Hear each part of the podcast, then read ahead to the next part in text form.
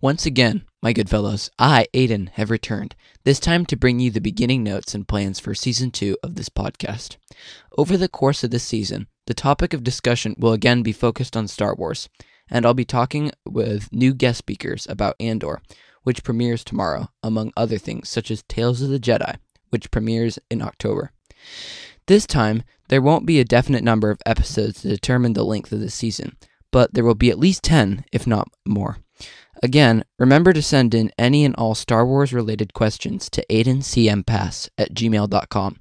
If you're new to this podcast, I'd advise you go back and listen to all of season one if you like to become further acquainted with the way things are done around here.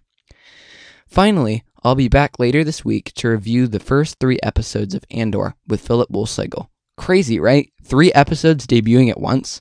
They really are upping their game. Anyways, see you guys later.